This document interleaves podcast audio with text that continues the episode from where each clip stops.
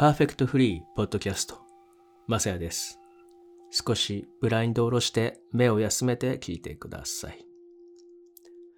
少しご無沙汰してるうちに新しい年が明けたようですね。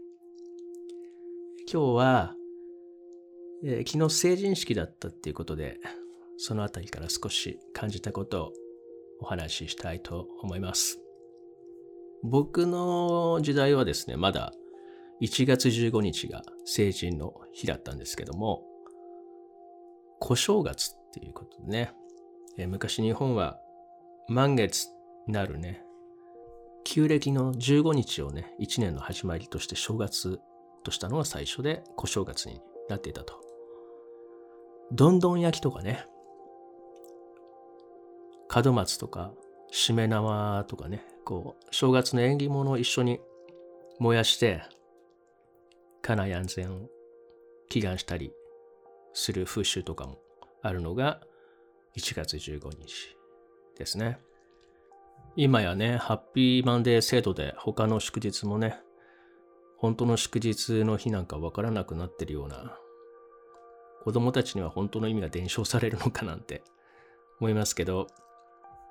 僕が成人式の時は少し雪がちらついたのを覚えていて、まあ、雨が夜は上がってみんなでお祝いしたのを覚えてるかな。式には、そうですね、赤羽のスターの 林田ペーパー子さんがお祝いに来てくれましたけども、普通に道歩いてればね、会う人なんで、あまりそんなでかい感動とかは ないんですけども、あんまり成人式自体のことは記憶に薄いかなというのが今になると思うかな。何やら成人式は今回中止なところがね、多かったようですけど、そもそもね、この式自体が、の定義がね、大人になったことを自覚し、自ら生き抜こうとする青年を祝い励ますという宴ですね。で、この青年っていうのは、20歳から30前半ぐらいまでを指して、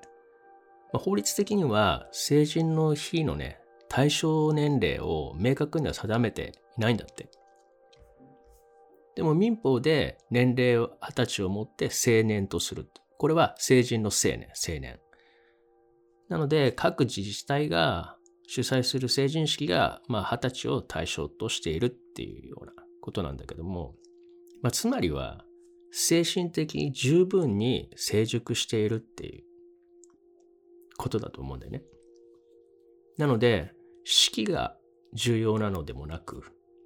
年齢でもなくて、例えば、大人でも子供の人もいれば、子供でも大人の考え方を持っている人もいるじゃないですか。なので、やっぱり精神的な部分だよね、大事なのは。精神的成熟というところなんじゃないかなと僕は思ってます。まあ実際に僕は19歳で成人式に、え、参加してるわけで、まあその数日ぐらい前に、え、子供を授かったり、え、全てが大きく変化した時でもあったんだけども、まあちょっと意味はわからなかったけどね。そういう意味では、そうだな。僕は父親から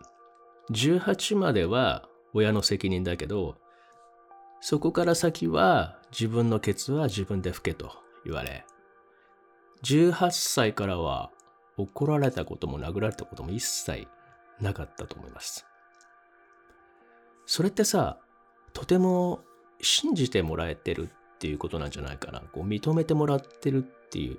ことだと思うんだよね。そういうのって子供からしたら自信につながるし、まあ、とてもなんか嬉しい気持ちなんじゃないかなと。親もね、こう心配だと思うけど信じて手放すっていうことも大事だと思うし、遠くから見守ってね、助けが来たら手を差し伸べるっていうか、たまにちょっと間違いそうになったら背骨をポキポキこう矯正してあげるようなさ、そういう意味で成人の日というのは人様々な状態と考え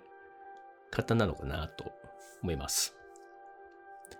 式っていうさ、あの、形式だけで、例えばゲストスピーカーが来てさ、なんか、こ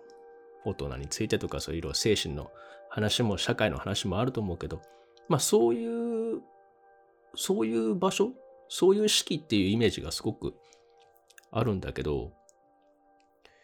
あれって必要なのかなって、その後ってみんなね、好きなもの同士集まって祝うわけだから、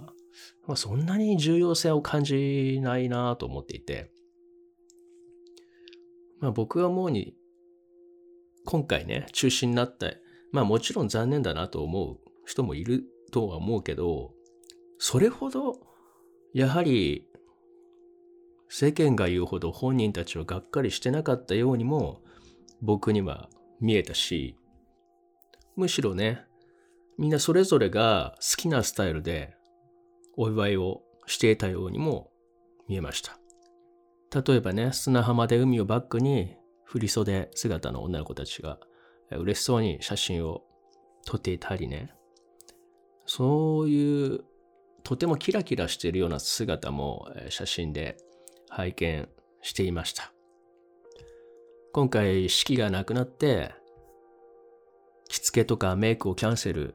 した子も多いと思うんだけども別に式がなくても着飾ればいいと思うしえー、ハッピーに、こう、お祝い